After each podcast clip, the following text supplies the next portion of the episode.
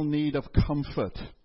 And I also said that um, that wasn't something that I grew up with both experiencing for myself, but also feeling comfortable um, giving to others. In fact, I would say my my emotional life journey has been one of fits and starts, particularly in my earlier life. Some of you remember I um, I became a Christian. I went from a believer as a as a child to a Christ follower in my mid twenties, and then found myself in a church community. And I found myself really, to be honest, struggling with what it means to function in a community. So much so that sometimes I would come out of really wonderful worship times and, uh, and just scream in the parking lot. Because as much as I felt connected to God in a fabulous, life giving way, I wasn't sure how to connect with people well. And that aggravated me and frustrated me.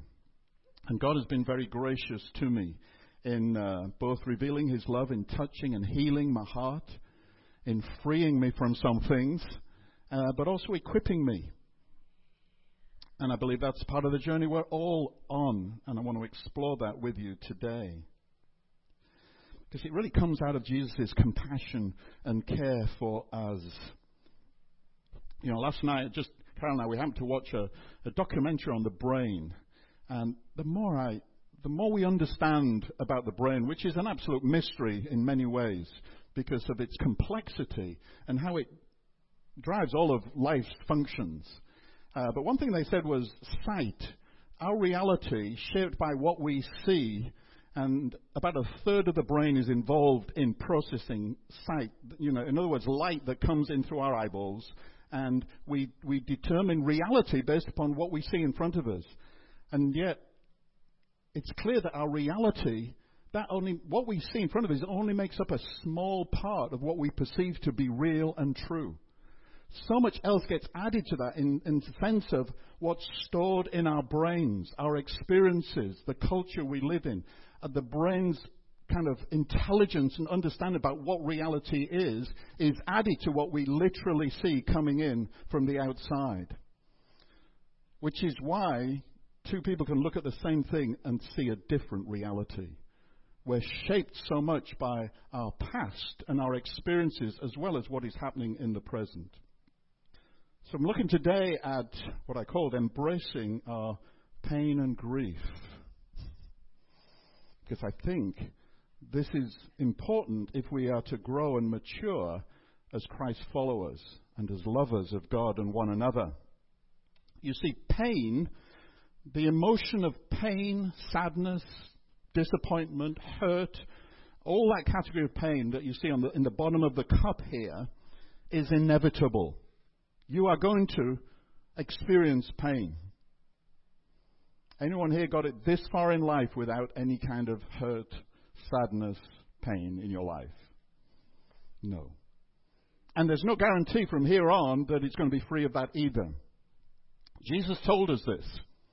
He said, In this world you will suffer, different translations, tribulation, affliction, trouble, distress. It's going to happen. So pain is inevitable, but healing, freedom are far from inevitable. I think they're desired deeply by our Father, and all of us for that matter. But you see, pain accumulates. And I use this language of the cup because if we don't learn how to recognize and deal with our pain, this kind of stuff happens.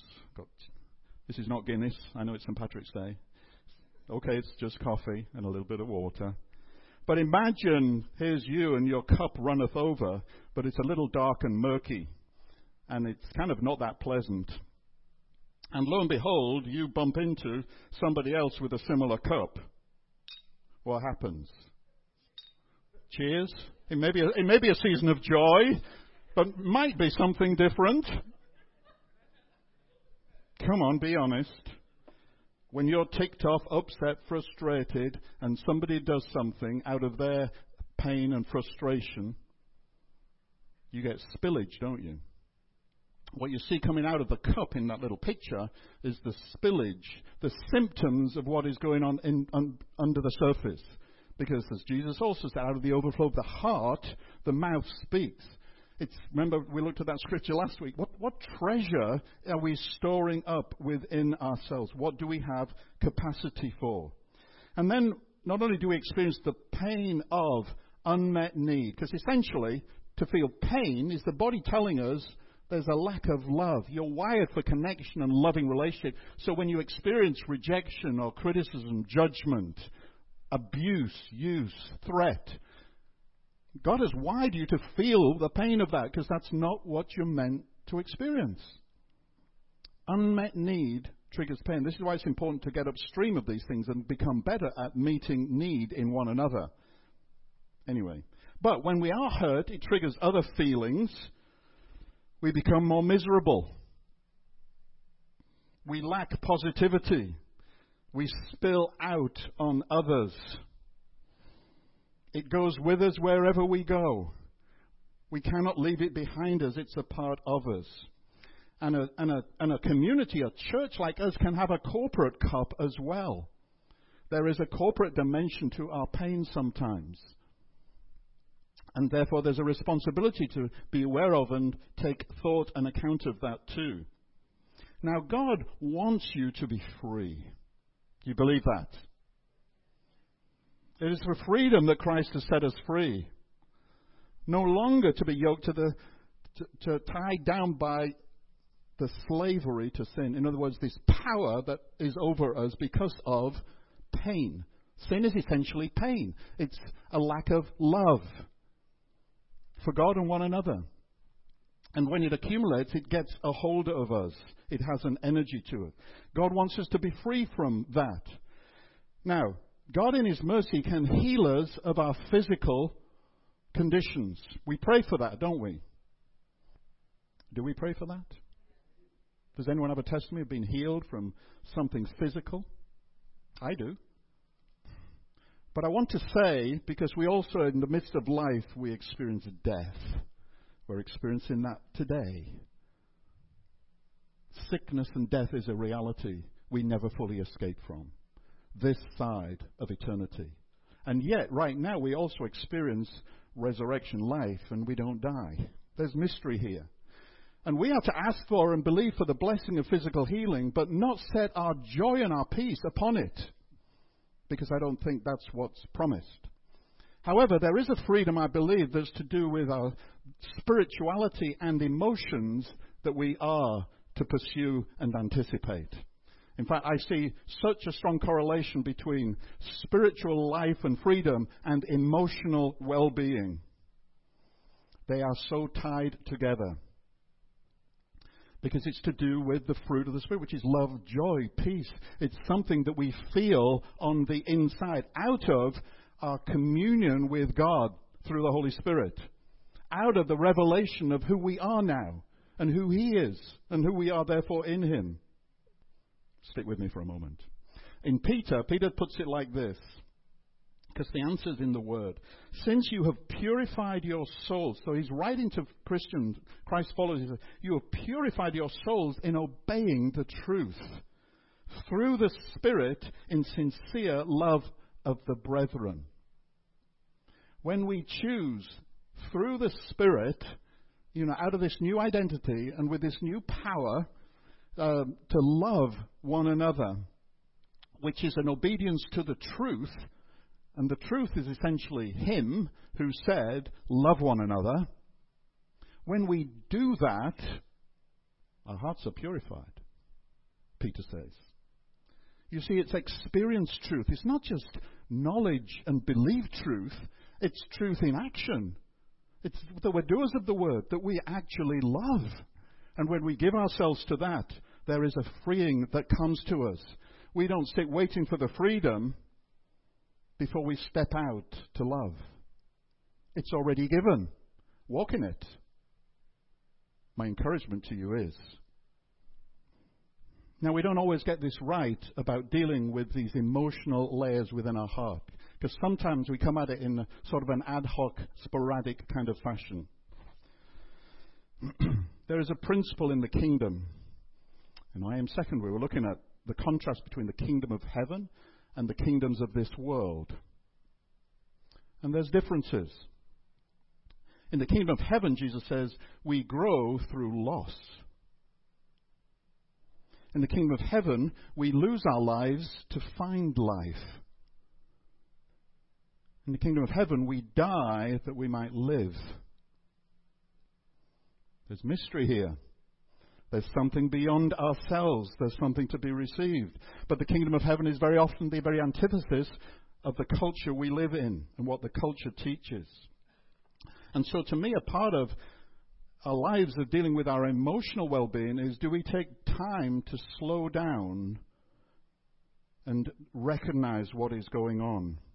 Do we integrate into, I've been told with Randy about this, do we integrate into our worship lament as well as rejoicing? Because that's life. That's a reality.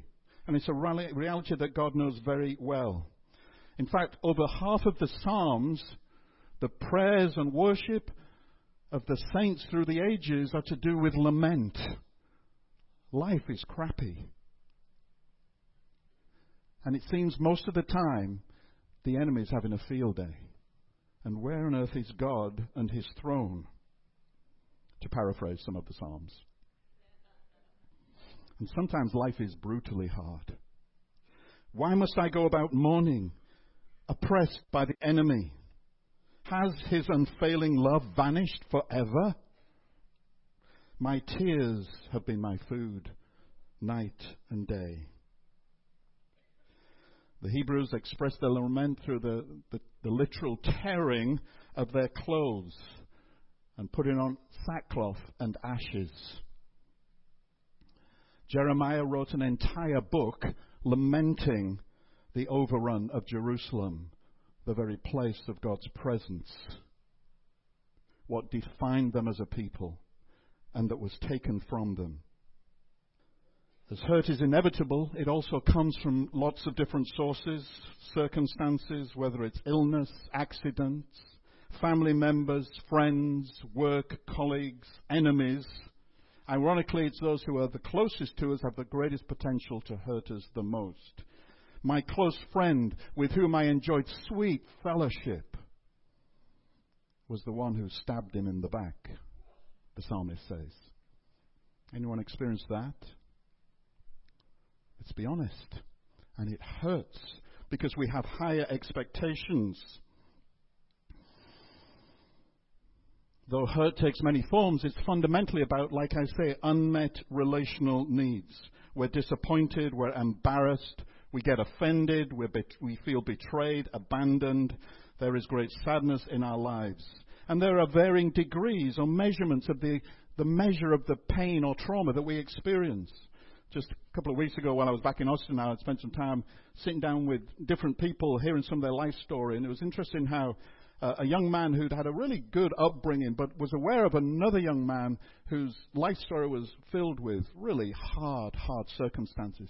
And yet, for him, he felt he couldn't really go to his place of pain because it wasn't that bad compared. But pain is pain. It does not matter. It's not a comparison thing. It's a reality that we experience that shapes us in our brains and therefore should not just be dismissed. We, all of us, have areas of particular sensitivity because of our story. It's like emotional bruising. And you don't need to go too close to that spot, that memory, that experience I once had for me to flinch and react to you. So don't judge. I watched a little clip recently. If only we would not judge one another. Don't dismiss one another. Listen to one another's stories. Now, though the causes may be varied and sometimes seemingly random and come from all over the place, there's one solution. There is one antidote to pain. Pay attention to how Jesus suffered and grieved. The writer of the Hebrews says that he offered up prayers and petitions with loud cries and tears. Jesus is all familiar with human suffering. He was a man of sorrows, acquainted with grief. The prophet speaks of him. He knew physical pain, clearly. He knew the experience of being rejected by his own hometown and family. He was labeled as demonic, working for the enemy. He was insulted even by his disciples as wasting things like perfume.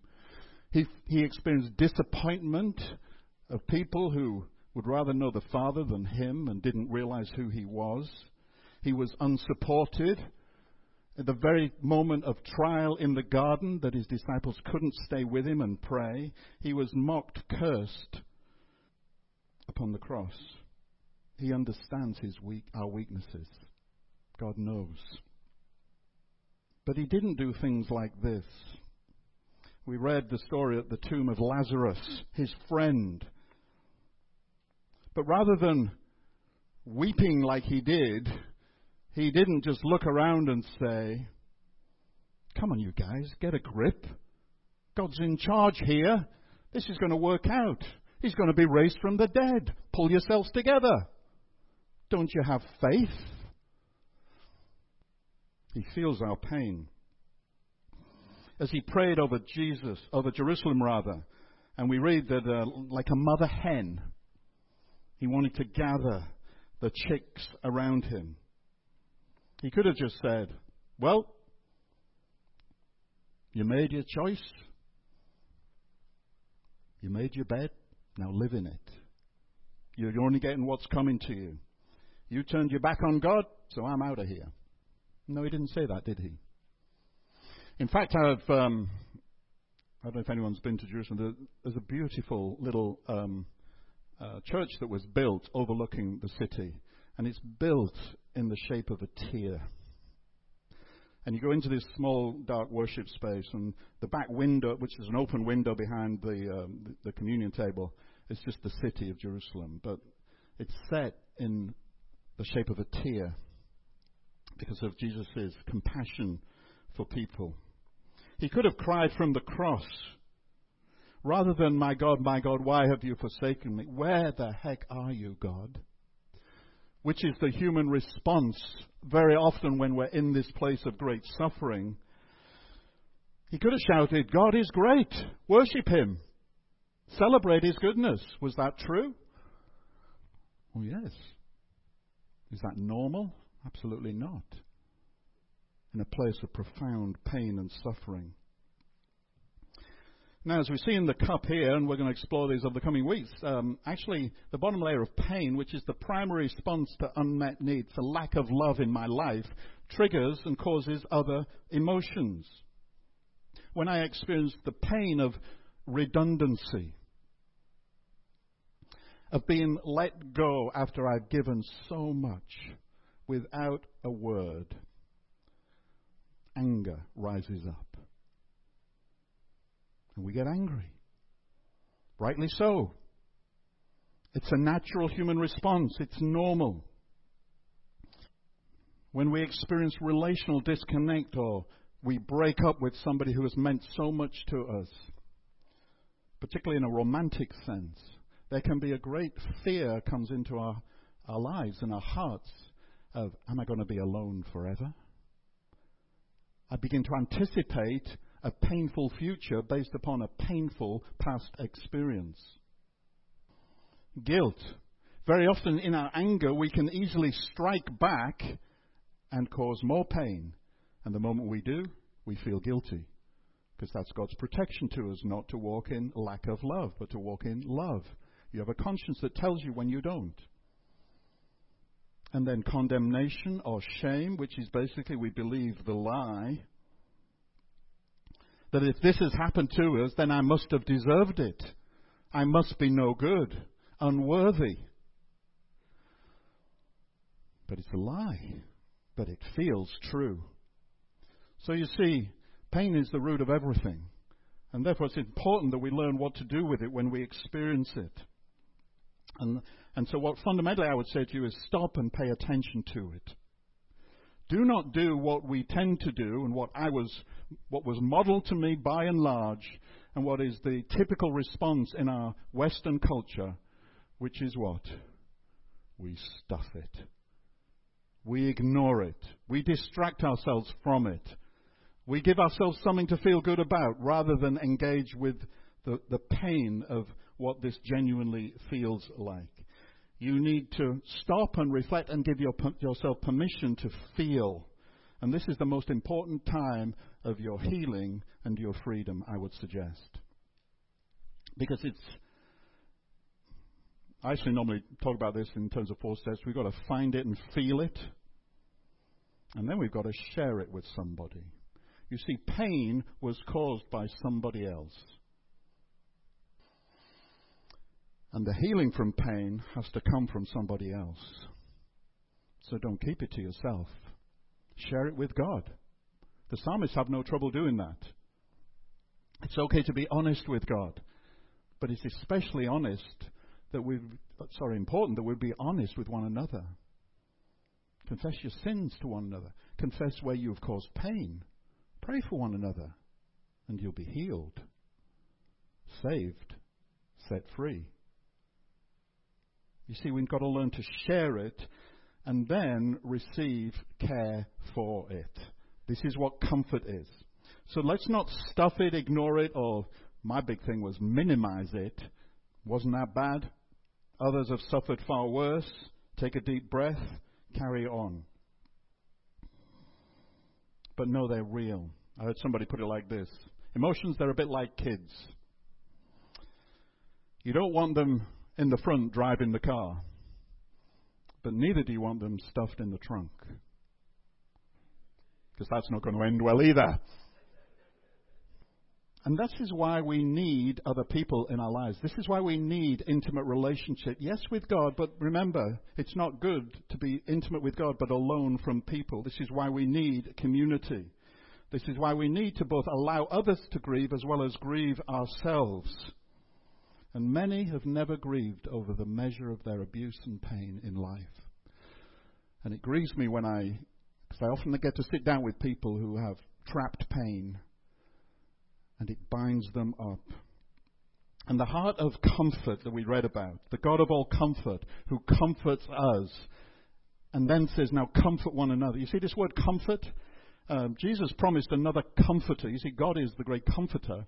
And um, the English word for that we call the paraclete. It comes from the parakletos, the Greek, which literally means to, to be called alongside us. You see, this is God in His, in his, his presence comes alongside. From the very prayer of Moses, Lord, don't send us out from here, because if your presence doesn't, presence doesn't go with us, what else will distinguish us?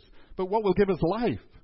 You see, Jesus came alongside us. He moved into the neighborhood. And he promised a Holy Spirit, another paraclete, another comforter who would come alongside, not to say, lift us from our suffering, but to be with us, to feel our pain, and to bring his goodness and his presence. I watched this amazing little video clip, and it was a man talking about raising children. And he was talking about the moment when children flip their lids. You use that expression? Boom. Like all hell's let loose, and there's total reaction. It can be in the middle of Save On or Safeways or whatever. Uh, you know, be out in public, and it's the most embarrassing thing for many parents, but it's like the child has let rip because actually they are in free fall. They've lost control. And what do we do? we holler at them. We quit your crying, shut up, stop it, and we throw them in the trunk. No, we don't do that. But we would like to. Sometimes. And it serves no purpose because they're already out of their minds. Do you know what they need? They need a parent, or anyone for that matter, to get down with them and simply get a hold of them and hold them and be an, a non anxious presence, to be goodness and present and give them a sense of security that though I am out of control, this person is not. And I receive that. You see, we can't do it alone. It's, God hasn't left us alone. You are not alone. But we give up the signs of aloneness. And that's what we're called to first and all remove. And sometimes that's simply to be a strong, compassionate presence and to hold one another. I read you need about 13, was it 13 seconds for a hug to be medically beneficial. The average is three or four seconds. We are so wired for comfort. I can't believe I'm saying those words. As a young man, I would have never said that or known that. We don't all take to feeling our sadness easily. But there are some ancient paths we are to learn and follow along. Jesus said, Blessed are those who mourn, because they shall be comforted. There is blessing in comfort at the place of pain. God redeems through these circumstances. But do we open our hearts to that reality? We've got to avoid our rational responses. We've got great truth to share with people who are hurting sometimes. We want to analyze the causes and conditions and give them reasons as to why they're in this place sometimes. It does nothing to help in the moment of shared pain. We have to be that presence of compassion and care. There will come a time for truth to help them get a hold of a bigger story and reality that is at work. But in the moment of pain, I need somebody to care. And so do you. And God does. And He principally does it through you. Now comfort one another with the comfort you've received.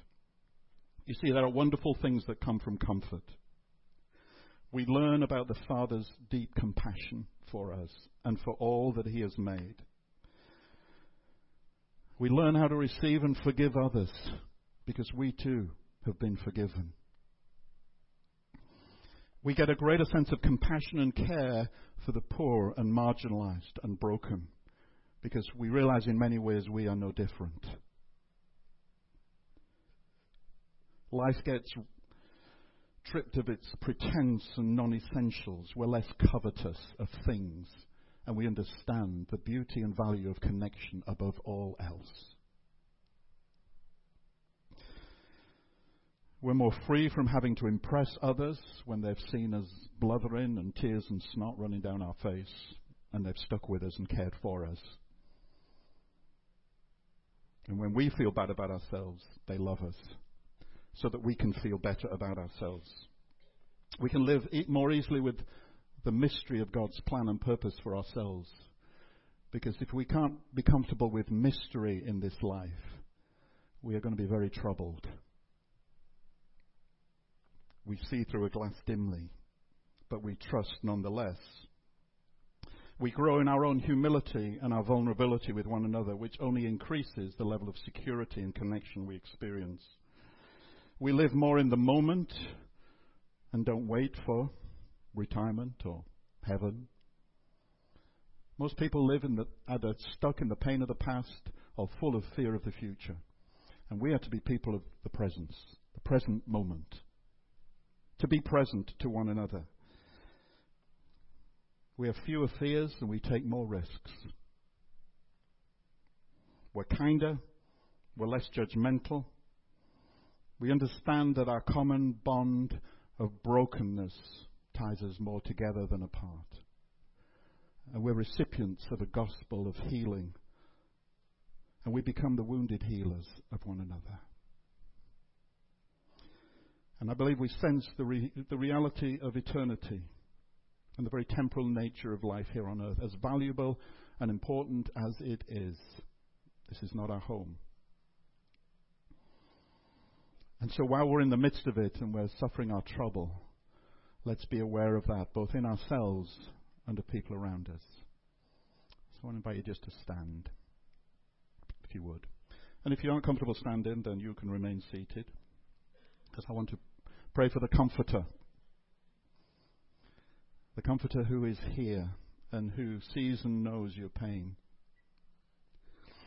And he sees and knows the pain of this community, our collective pain. He sees and knows the pain of this valley and the pain of division and brokenness and infighting and hurt. And He cares because He's the God of unity. And He is and has gifted us with unity. But it starts with allowing the Comforter to touch us at the point of pain. and minister his healing. So, Father, we say, in your great mercy, we invite you to come among us in your healing. You know your people. You know each one of us, and you know our stories from actually from the very foundations of the earth, but even as we're formed in our mother's womb. And some of us have suffered trauma even in that place. But from the moment we're born until the day we are one with you in eternity, you are and will be a part of our lives. And you are here as a healing presence. You're here in your goodness. You're here in your fullness. And Lord, meet us in our brokenness and in our sadness. Come, Holy Spirit, I pray. Come, Holy Spirit. Now, I just invite you to, to be honest with the Lord in this place. Don't worry about people around you. Though some of you may feel led to pray for others, I want, I want you to open your heart before the Lord. Trust Him. He's a good, good Father. And He cares for you. That's why Peter says, Cast all your anxiety upon Him, because He cares for you. And where there's pain that you've rather not face, or maybe the Lord's bringing to mind an experience, a memory, or a question, or a struggle, or a doubt, or even a place of unbelief, open your heart to the Father, to the Comforter, the Holy Spirit, even now, that He would come and minister His healing. Come, Holy Spirit, we pray. Come, Lord. He comes gently. There's gentleness with the Lord. Hold your people, Lord. May they experience in the Spirit one of your great hugs. Embrace your people, Father. Meet us in our sadness and in our tears. May we sense and, and, and taste in a way the, the saltiness of your tears with us and for us, Lord Jesus. May we know a strength that comes from you, Lord, even in the place of bleakness, darkness, despair. Cause your strength to flow into the hearts and minds of your people here, Lord. The weeping remain for the night. There is a new day. There is a new reality. Your reality is not just what you see. There is a bigger reality that the Holy Spirit wants to bring a revelation of. And it is a reality of wholeness, of fullness, of unparalleled joy in the Holy Spirit and freedom. Freedom to love like you've never loved before. There is a place of freedom in your homes and in your marriages and in your friendships that you've not yet seen, but the Lord wants to bring. And in the name of Jesus, Lord, bring something to birth. Come, Holy Spirit, we pray. Come, Holy Spirit. We need you, Lord. We so need you. Now receive. Receive the true blessing. Know the smile of God. Know the delight of the Father.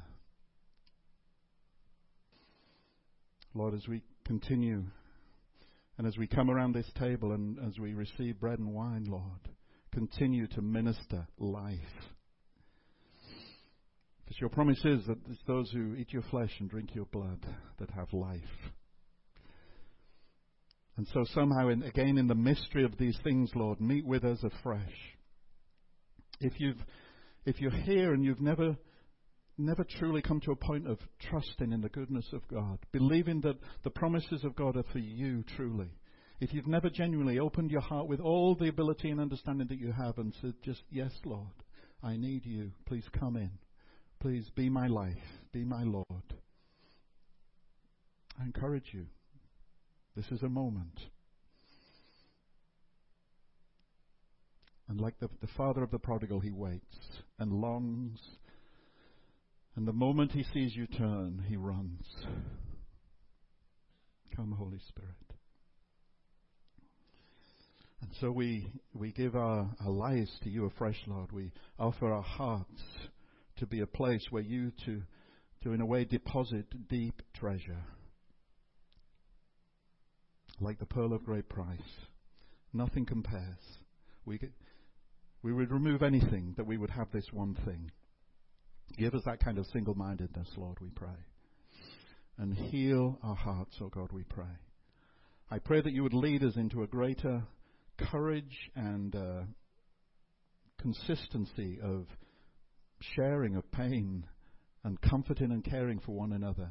Mature us in this, Lord. Grow our, our, our marriages, our friendships, our community spaces, Lord. Let there be authenticity and real stuff happening, we pray. That the kingdom would come. This topsy turvy kingdom, Lord. That it would be about you, Jesus.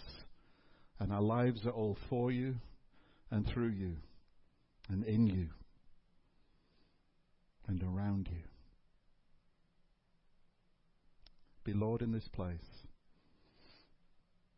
In your name we pray. Amen. Now let's just take a moment and uh, give one another a hug.